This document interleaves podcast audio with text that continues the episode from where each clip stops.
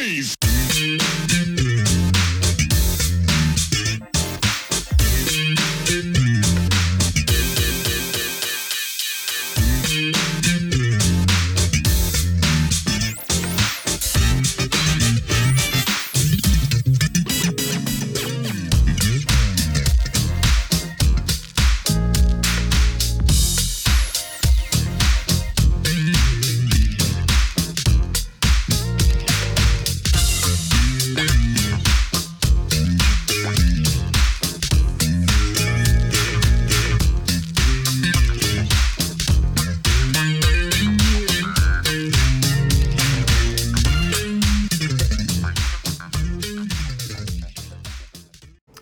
Would you say uh, for you was your your highlight in your your long uh, career and experience with uh, George Duke? Wow, so many.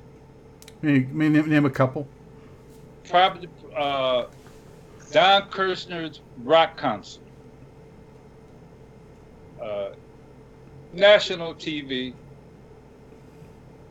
We did reach for it, and my whole family was back in Detroit, sitting in front of the TV, almost like they were watching the Beatles, but they was watching us. That was a big highlight. You know, playing that solo and then calling my mom, hearing her cry, and that was that was a big deal.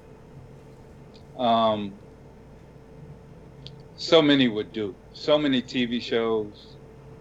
Um, one big highlight was when we went to Brazil to do the Brazilian Love Affair record.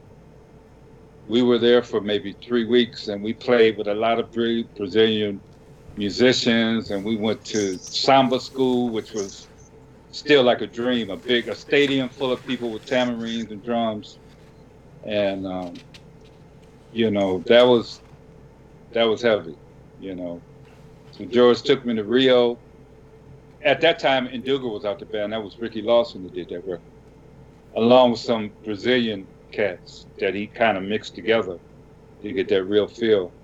That was a big highlight.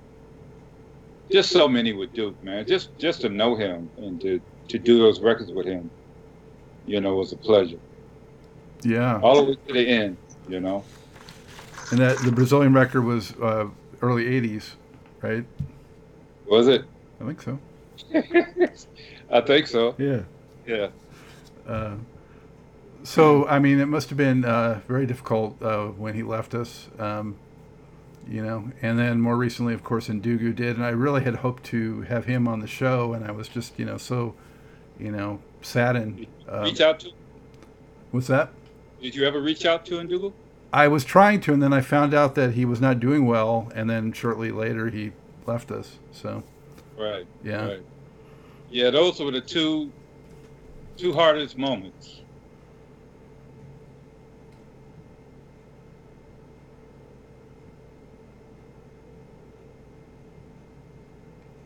But I'm still here, still funky. yeah, you're still carrying it on, and I mean they've left us with so much wonderful music forever. So It's incredible. You know, I could sit in my studio for a week and play songs and don't play the same song, you know, and still hear stuff. You know, so yeah, that was a hard time. What about some of the other guys that you ended up playing with? Um, you know, you, you always kind of kept, you know, your, your your finger on what Duke was doing, but you branched out. And and how did you kind of negotiate, or or na- not negotiate, but navigate, you know, expanding your your palette like that? Well, the Herbie Hancock thing came. Herbie always was listening to what Duke was doing. You know, they were lis- they were always listening to each other because they were both at the same record label. So Herbie, after Reach For It, Herbie had his management call me in Ndugu and say, "Hey, y- y'all think you can uh, fly down and do a record with with Herbie?" And I said, Duke, what you think? He said, Yeah, we going. So and Duke didn't like it though. That's how the Herbie thing, that connection happened. And we did the the song I Thought It Was You, which was a big hit for Herbie. Um, Yeah, he did vocals. yeah, yeah. And then um, you know, from that same session, it was two songs on the, the next CD or LP at that time called Hands that Herbie did from that same session. And that was a deep time because it was me, Ndugu, myself, Herbie, Wawa, all staying in the same condo Hmm. during those sessions. I think we were in the, we were in there for about ten days. And Herbie would wake up every morning at like six chanting, Namyo Rikikyo, Namyo Rikikyo, waking everybody up. Everybody cussing at him, telling him to shut the F up. It was crazy. And I don't know if you had have you ever met Wawa? No, and he's also too, you know. Another one gone. Yeah, I'm not I shedded a tear for the other two. I ain't gonna do him. um just the craziest individual you ever want to meet, but a sweetheart. So it was all of us staying in the same spot. And um, you know, every time I run across Herbie, we talk about that time, man. It was an incredible time. You know, uh, especially for me, you know, playing with I grew up listening to Herbie too, all those Head Hunter records. Oh, and I yeah. couldn't believe I was in the studio or standing in the same spot with him. You know, so uh, like I said, it's all it's all been magical for me. It's all been magical from the beginning to breaking my foot all the way up until this point where we are now. And I mean, you also uh, uh, got with Ramsey Lewis and um, later Jeffrey Osborne from that LTD uh, connection Yeah. you mentioned before. That connection. Yeah. Yeah. Um, even Tom, Tom Waits. Uh, that, that? Tom Waits, crazy dude, man. Great sessions though. That connection happened because um, Herb Cohen, who was George Duke's manager, was managing Tom Waits.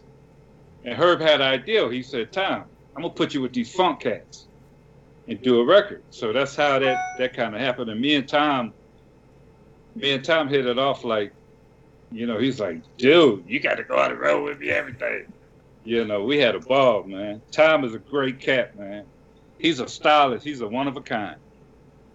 Yeah, I got to got to admit, I haven't heard that recording of yours. Um, I first became aware of him when I saw him in Saturday Night Live, you know, decades ago.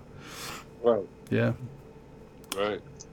Um, and then you eventually did uh, a record with Stanley too.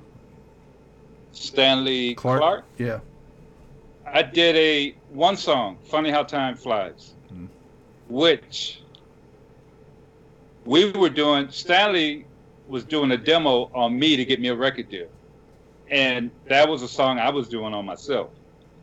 And after we got into doing the track, Stanley was like, "Yo, B, I want that song, man." I said, "Well, what's it worth for you? What's what's it worth to you?" So he gave me some money, and he gave me production, and it was on his record. That's how that came about. And the Stanley Turn was it? No, the um, Ramsey Lewis thing that came about because from my um, connection with Larry Dunn, piano player with Earth, Wind and Fire. Me and Larry were tight. We still tight. Okay. Larry Dunn, Al McKay. You know those cats that were in that the original Earth, Wind and Fire. And Ndugu and I used to run with those cats, so we got tight. And Larry Dunn called me for that session, so that was my chance to go act like I was Verdine, because I love Verdine. So me and, and Ndugu was uh, he was white, and I was the other white, Verdine.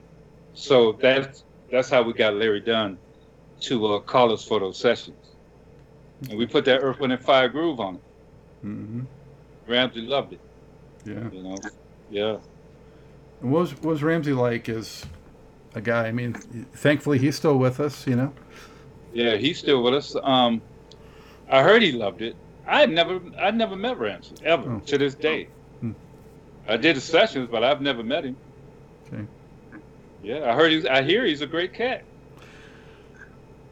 I uh, saw in your credits also Lalo Schifrin, which uh, struck a note for me because I mean I really love the soundtrack and you know that kind of music that that he did. Uh, did you ever meet him?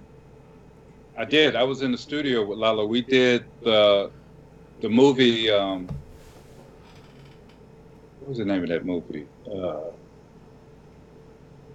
Elm Street or uh, Nightmare on Elm Street. Okay, yeah, uh-huh. Freddy Krueger. Yeah. yeah, yeah, we did the Nightmare on Elm Street uh, soundtrack, and Lalo did the music. And on that session, it was myself, Wawa, Patrice Rushen, and Ndugu, and a big ass orchestra. So you talking about reading charts? You had you had to be on top of it. So that's where the reading came in, you know. But uh, Lalo's a great cat, man. I don't. Is he still with us? Is he still living? I'm not sure, you know, but um, I used to actually. I was a disc jockey for many years in Los Angeles, and I ran a mobile disc jockey company, and actually did several events for his wife. So I was okay. in, their, in, their, home and that kind of thing. But right. um, he, he may still be with us. I'm Not sure. I think so. I would have I would have heard about that. Yeah. Um, so yeah, and I wanted to mention before we totally move off of Duke, um, just a couple of those other records that I want listeners and watchers of the show to make sure that they check out if they haven't already because they're great. Uh, Funkin' for the Thrill and Master of the Game. Those are also just records that I really, really loved and great funk on them. Yeah, Master of the Game was that's one of my favorite Duke records. Yeah, um, the tunes he wrote for that record were like incredible and then the some of the the jam stuff we would do and he would turn into songs were great too you know that, at that time that's when i was really i was always comfortable playing with duke but i had grown grown musically that you know if duke would play something we used to some, a lot of times play the same thing together magically at the same time sometimes i could hear where he's going and when he got there i was already waiting there for him and it used to blow his mind. We used to just look at each other and laugh. Um, and Ndugu wasn't in the band at that time. That was Ricky Lawson, also Sheila E. Um, uh, David Miles from Detroit played in that band. Um, yeah, and then Funkin' for the Thrill. Funk, I wrote that song, matter of fact, Funkin' for the Thrill. That was Follow the Rainbow LP. Yeah some more great songs. Some, he wrote some kind of Motown changes. Pluck is hot. I love that one. Yeah, yeah. And um, I actually got a chance to act like I was Jamerson on some of those songs, man. You know, Duke was, it would blow his mind how I could do that. But um, Duke is a hell of a writer, man. He wrote he wrote some great songs, man, for that band. And he would write he would write just for the particular cats in the band. You know, he would write. He wouldn't. He wouldn't go over the top with stuff. Um, in the later years, he would write for who he knew he was writing for. That was his genius. You know, in the younger days, he would he just write these songs and our time, and you better be able to play it. Later, it was like, what what does this cat play the most comfortable doing? And um, it amazed me how he could do that. You know, even Sheila, he knew how everybody, he knew everybody's limit, and he would write to that, and then make it make it a record. Hmm. You know, probably didn't pay us enough, but it's okay. well, hopefully, you had built up your bank account from Santana, and you were all good. Yeah, right. Yeah, yeah. I made I made some good money with Duke too. I'm still getting paid from Reach for it. Yeah. What's that, 45 years ago? What's that? That's 45 years ago, huh? Reach for it? Long time. Yeah, man. Incredible. Uh, let's move on. I don't want to talk Yeah, yeah. Seems like about uh, five or 10 years ago, maybe. Wow. But you know what? Like I said, I never get tired of hearing it. it. Sounds fresh to my ears still. So. Yeah, I hear it. I hear it three, four times on the radio every month. Yeah. Yeah, every month I still hear it. So. And you also uh, worked with Philip Bailey. We were talking about some of the Earth, Wind, and Fire cats, but I saw you have a credit with him too. Yeah, I did. Um, I did a gospel record with him.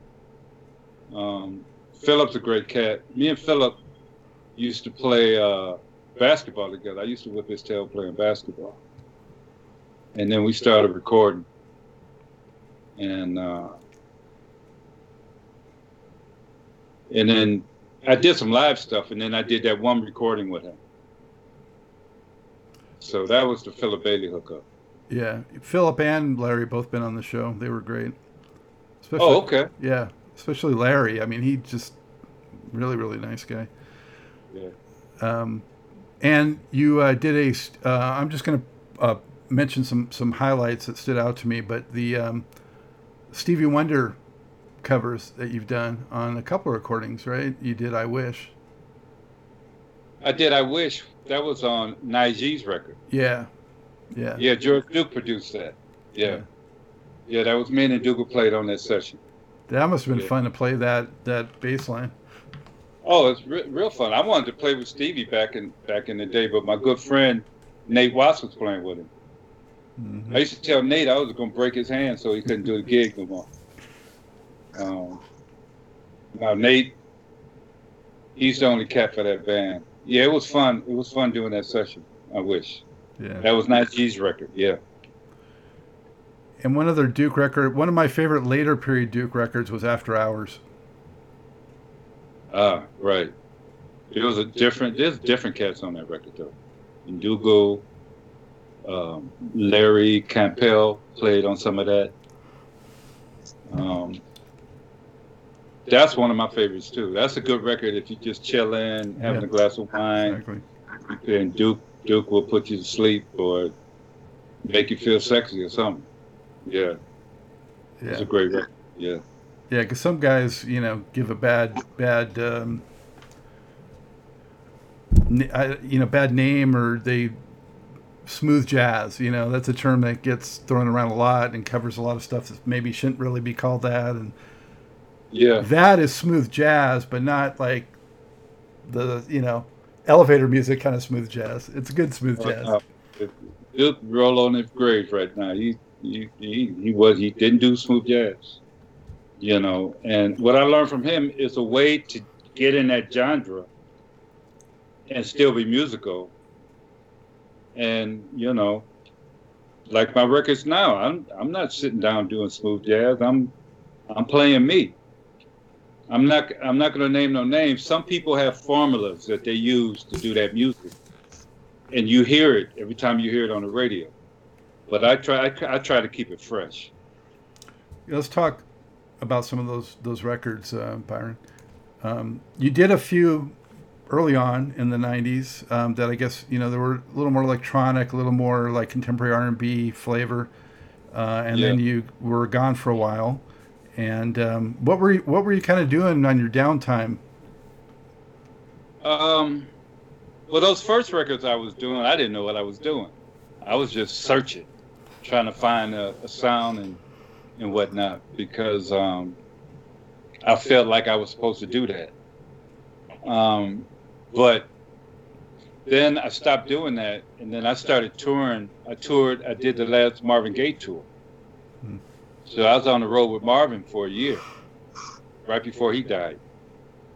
And um, that was 80, 84, 85.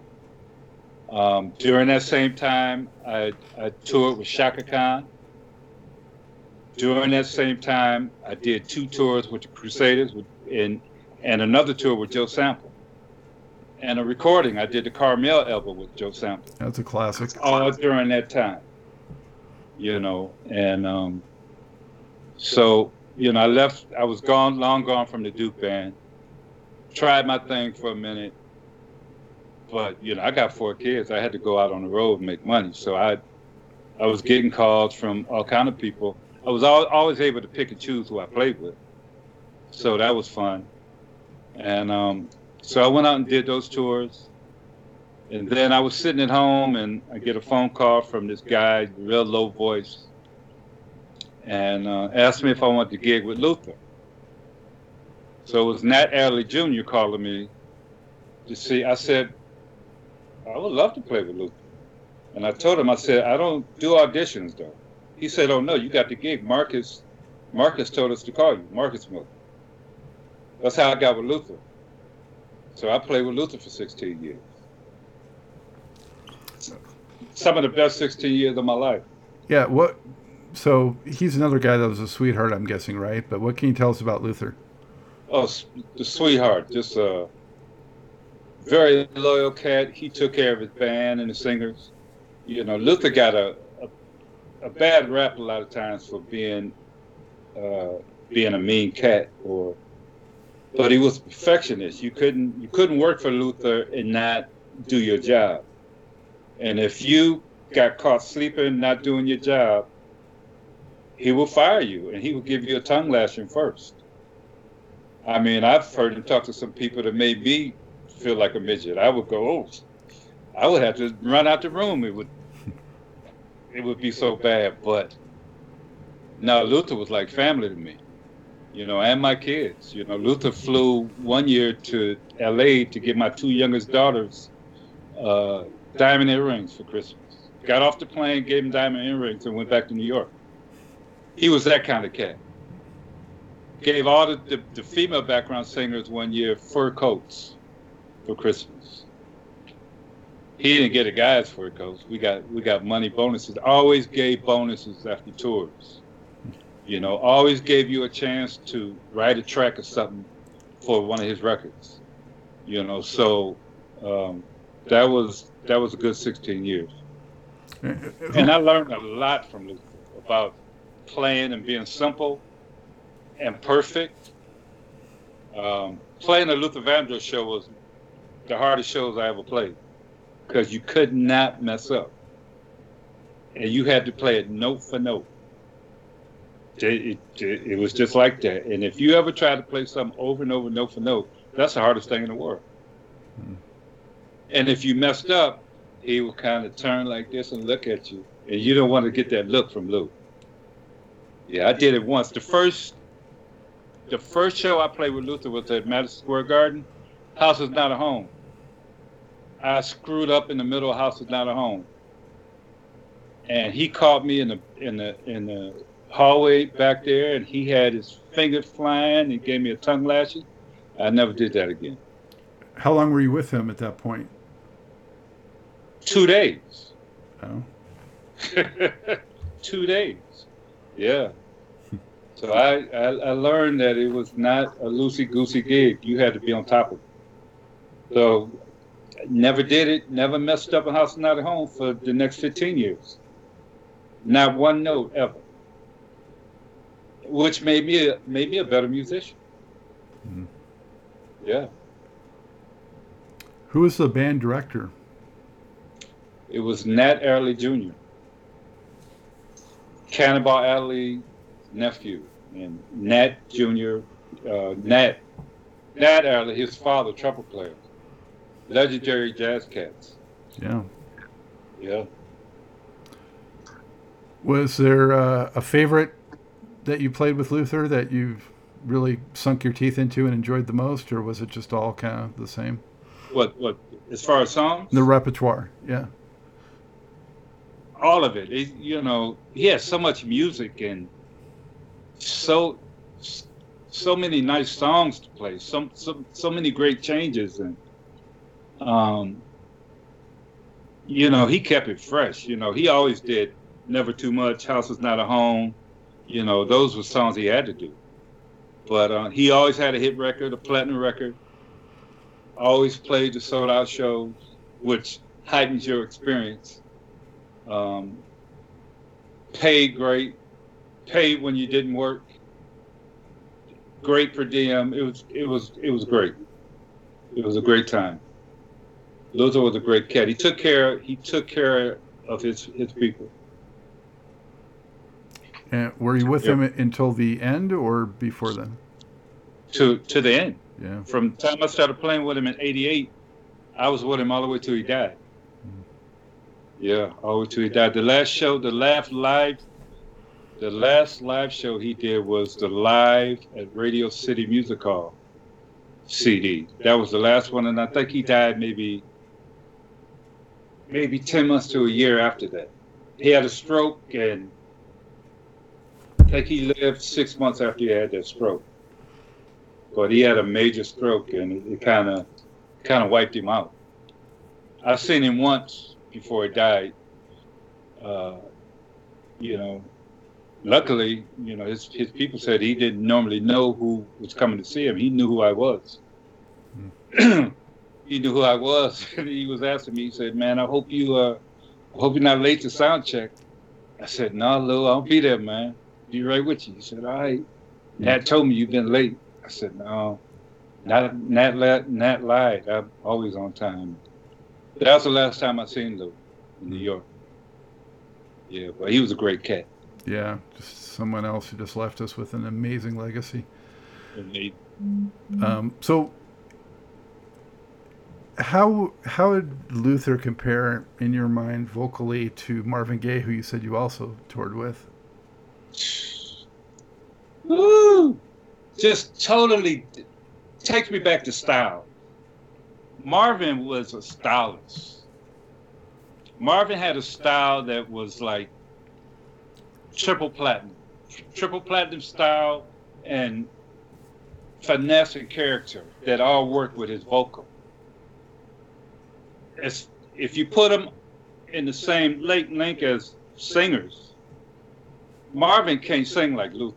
Luther was one of the greatest singers of our time. Um, so it's just it was just different. It was different styles, and you know, that's hard to compare for me. I um, Luther for me, Luther is one of the greatest singers I've ever played with. And Marvin was one of the greatest singers and entertainers that I've played with. Different styles. It's hard for me. I'm not going to pick name one of them because I don't want to hear from their families. Well, and that's really why it makes it so hard to pick the best. You know, when people are saying, you know, who is the best of this or that, you know. No, you can't. Especially with them two, because they were so different, but so great at what they did. Yeah. You know, and um, you know, just even through all the demons both of them had, they were still great at what they did. You know, Luther's thing was was food, Marvin's was drugs but they were still great at what they did. Mm-hmm. Yeah. So, I that's a non-pick'em for me. Fair enough. You know? I understand. Yeah, I don't want to go to heaven and then they say, "Hey, man, about that interview, you know, hey, nah, I ain't doing it. Can't do it." So, uh, going back to your records, Psycho Bass one and two. Love these records. I mean, Psycho, uh, the first one, so funky, you know, and at a time when in 2015 there's not a lot of funk to be heard, you know? Yeah. Uh, no funk. Real funk. Yeah. Yeah. So, what inspired you to take that on and do it? Well, by that time, I kind of grew into myself, got my own studio, could kind of work things the way I want to work them didn't have to pay studio time, didn't have to be quick doing anything. So I just kind of, I just kind of went where the spirit took me. You know, and it, it took the cycle. Well, the name Psycho Bass came from um, this this old. Well, I can call him old because he's older than me. Don Mizell, who used to run uh, Records. He was the CEO of that record I talked to him and I said, "Man, I'm gonna get ready to do another record." He said, "Don't don't just do no Byron Miller record. You can't do that. That's not gonna work." I said, "Why? I'm Byron Miller." He said, "No, you got to come up with another name." I said, "Okay." So in my sleep, I woke up one night. It's like Psycho Bass. So I said, "Okay, I'm gonna run with that." I did the Psycho Bass, and I just started uh, writing off of that concept and just being myself, playing my funk and being myself. And that's how that whole record came about. That's how the whole record came about. There's a lot of great tracks, but um, very uh, interesting, different take on. We were talking about Steve Wonder earlier with "I Wish" and "Higher Ground" on here. Yeah, um, I just heard that groove slow down. You know, a little dukeified or funkified, and I had George and uh, George and Ndugu on it, and um, it just and I put my little funk box on, and we just started playing it, and that's what what we came up with. You know, and and you know, anytime you're in the studio with Duke, when he starts to take over, you just kind of sit back and let him do it. You know, for me, it was like, oh, Duke's in this. I'm look, looking over like, oh, he's into this, so I'm shutting up then. And Duke was just doing his thing. And he was so happy to be in my studio doing my music for me. He was like, just all kind of ideals and stuff. So that was a, a good time. And even after the session, man, he said, hey, man, thank you, man, because I don't get to do this for, for the cats that I know that came up with me that I love. And, um, you know, this was, he had cancer at that time. This was, I mean, he was bald headed. Um, he was fighting. And we, me and Ndugu knew something was wrong. And he came in here and, uh, he put it down. He played one solo. He and uh, in another song, uh, "Strolling," called "Strolling." I think that's the name of the song on the record. Strolling. Yeah, I'm strolling. We're strolling. Oh yeah, we're strolling. Yeah. Yeah, we're strolling, and um, he said, "Man, I want to do the solo again." He said, "Man, you got one more solo out of me." And I was like, okay. And he listened to it. He said, that's a solo. And that's the solo I picked on the record because he did too. He said, don't use the other one, use this one. And it's, it's some bad stuff. And I think Duke was, he was gone maybe four months after that. You know, and, um, you know, he came in here, he loved the studio, loved the room, he loved my, my Yamaha piano, you know, so he was really happy to have done that for me, you know. And uh, so that record is special because I got him and Ndugu on. Yeah, that's some kind of musical closure, sort of sounds like. Yeah, yeah, and that was the last time I played with him. Yeah, was on that on that Psycho Bass record. The um, remember the time and spoken funk, those are also dripping with Duke type flavor. Yeah, yeah. yeah. Um, I, you know, I get that a lot, man. I get, man, you, your stuff sounds like Duke. and I go, well, and I used to tell Duke that. He said, no, man, I sound like you. Because it's bass dominant. So I just tell people, hey, it sounds like Duke, then that's the way it should sound. You know, because I play bass on all that Duke stuff and I still play the same way. So it has to sound like that.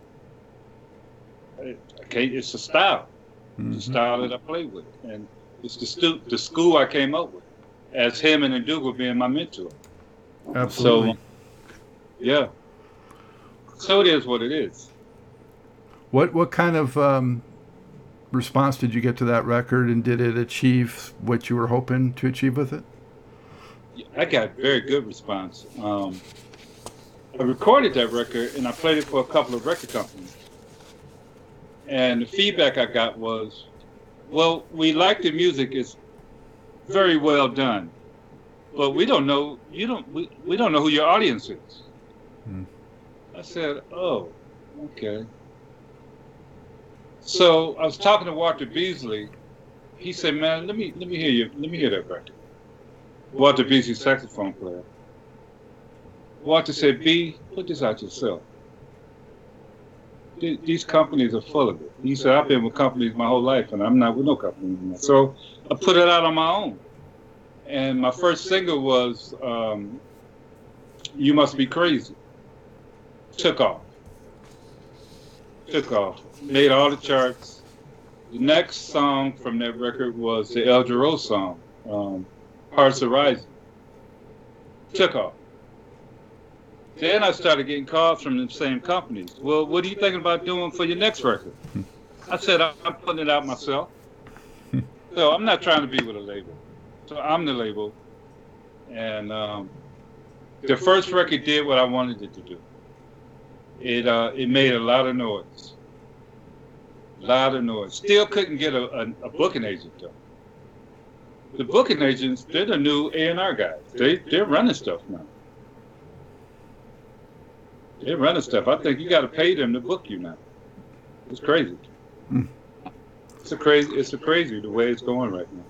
The labels, um, in my mind, I mean, have prevented so many music lovers from being able to you know get music that they really want um, because they think they know what they want. With the audience, yeah. Yeah. We, Or we don't know who the audience is. you know, or or, or, or telling or telling great you know funk or jazz artists you know that it sounds too black or it sounds too urban or it sounds too this or that and and just Right. you know it's so frustrating. Right. Yeah. Right. So I don't listen to that anymore. Yeah, well, all credit to you on that. I mean, I'm so glad that you went that path, um, Yeah. the psychopath path with that. Uh, and, and you came back uh, with the second part of that um, a couple years ago. Um, a little bit mellower, but still the same type of flavor. yeah, the gift. Yeah, um, and that came from um not the title came from not ever being able not ever being able to remember not being able to play i don't remember not ever not being able to play the bass meaning i don't remember the first time i picked up the bass and you know you really don't know what you're doing I don't remember that. I've always been able to play in my mind. So that's my gift. So I said, well, this has to be the gift. I gotta, I gotta give, give the gift giver his props, which is God, for my gift. That's why I named it the gift. And um, you know, the, the cast that I use that I get down with now is uh, Phil Davis and Ricardo Jordan. They they live in Atlanta, so I fly them out here. We get in the studio, and we just we come up with these songs, and they just they're gifts. My new record that's coming out um, called Real Love. I got I got the same stuff on there, man. But it's different. It's not like the gift, or it's not like the first Psycho Bass record. So I just kind of do where the spirit takes me, and I just put my style on it and see what happens. And Real Love, uh, as of yesterday, is number 22 on Billboard, the single. So uh, I think I found my audience. congratulations on that. Thank you, man. Yeah, When's the full record album coming? it, in about 30 days. Okay, Yeah. definitely look for that. Yeah. Real Love, Stevie Wonder is playing harmonica. And when we get off, when we get off of this, I'm gonna send it to you. And um, Walter Beasley is playing sax, sax solo. And I wrote this song for my two grandkids because when they when you look at them, they look back at you. It's nothing but real love. Hmm. So that's the concept. Every song on the record has the word, the, the name love in it. So just some more of my craziness, my psychoness, cycle. now, is that one just called Real Love, or is it Psycho Bass Three Real Love? It's going to be the record is going to be called uh, Real Love Psycho Bass Three. Yeah. Okay. Yeah. So- I'm gonna keep the Psycho Bass series going. Yeah, it's a um, like they say with Star Wars, it's a trio or Absolutely. yeah. yeah. you know and i'm building up a repertoire with that with the Psycho Bass stuff some good stuff so when i finally do start hitting the stage live i got i got a lot of good stuff to play I, I wanted to just mention in particular though on that last one, um, the second one, the um, Soldier of the Groove. Really, I like the walking bass. You know, I, and that's you know sort of a trademark of yours, right? So, um, I, I wanted to ask and that reminds me also to explain to the viewers what would you describe as your signature element in your playing? Wow um, or elements. well the the first thing is a groove. You know being able to groove and being able to keep it simple. Um, a lot of times bass players all over the place they're just playing everything they know. And i used to be like that when i was young i get it. But but getting a signature lick a style um, my my my main thing is being melodic. You know, learning how to play a melody, and not sound like a bass player playing the melody. I hear bass players playing melodies, and they sound like a bass player melody, playing a melody. Um, and that's what Duke taught me. He said, "Don't, don't, don't be, don't be that guy." Like, what you talking about, Duke? That bass player trying to play the melody when he know he can't play the melody. He should be playing low notes. And um, after Reach For It, he said, "Don't change a thing ever." He said, "Just keep that going because it's melodic." So melodic and on top, and just the funk notes on the bottom. And you ain't got to play a lot to be funky. Funk is uh, you, funk is not taught. Funk is a feeling. Either you got it or you don't. You can't teach nobody how to be funky. You can teach somebody tech, you know how to play a bunch of notes. You cannot teach funk. Either you got it or you don't. So, um, my thing, my biggest thing is I'm funky. Whenever any any when I need to go to the go-to thing, I'm gonna get funky, and I don't have to play a lot of notes to get funky. That's my go-to, funk. Funk is alive, especially in the B spot here. Do you think that uh, you know having it be authentic, like you're talking about, part of that is from coming up in that you know Detroit musical environment with that kind of feel? Because, um, like you said, so many people maybe can you know try with the technique, but you know you got to feel the funk, or You gotta feel it, man. you know, You gotta feel it. You gotta feel the funk. You gotta know. You gotta know your sound. You gotta know how to touch your instrument. It's it's a whole lot of elements in the being funky and the sounding good and making stuff feel good. It's more than just picking it up and hitting them strings. You gotta. It's uh, it's some different stuff, man. It's some magic in there. It's some magic. It's some. Uh, it's some tears. It's some uh, being broke.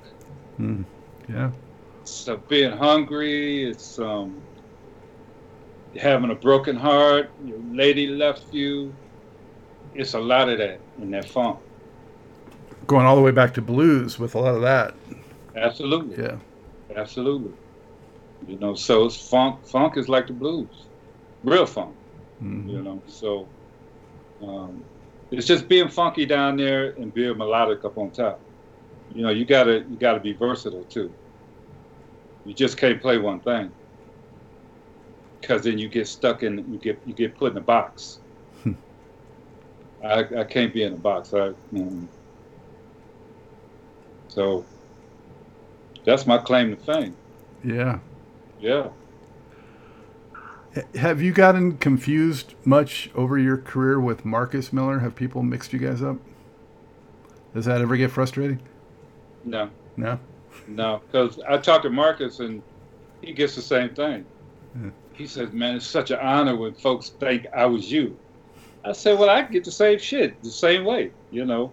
Marcus is an incredible, once in a lifetime talent, you know, and you know he he says the same thing about me. Marcus, he, he always tells me the story. He said, "B man, I got to tell you, man, when I was in high school." If you couldn't play that Reach For It solo, you had to leave the high school. You wasn't shit. I was like, really? And uh, that that tickles me pink. But uh, Marcus is a bad dude, man. And we get mixed up, and people think we're related and brothers and all of that. And it's cool. Marcus is a bad cat. I love Mark. He's one of my favorites. Yeah. He's uh, supposed to come on uh, end of this month or maybe first that's week in. November. So looking forward to that. That's going to be a great interview. So as we look back, Byron, and thank you so much for recounting all this and spending the time to share with us. So appreciated. What can you look back to and say that you're the most proud of accomplishing musically? Is there something that really jumps out? Well, the, the first thing is playing a Reach For It solo. Getting the gold record that's in my office here. It's on the, on the wall. Every time I look at it, I think you it.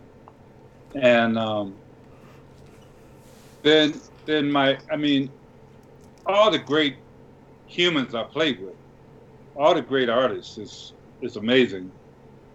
But now, you know, um, doing my own records, you know, one of my biggest things was having a number one record of uh, the B spot, which was number one last year on the, the Billboard chart under my own name, Byron Miller, the B spot, under my own record label.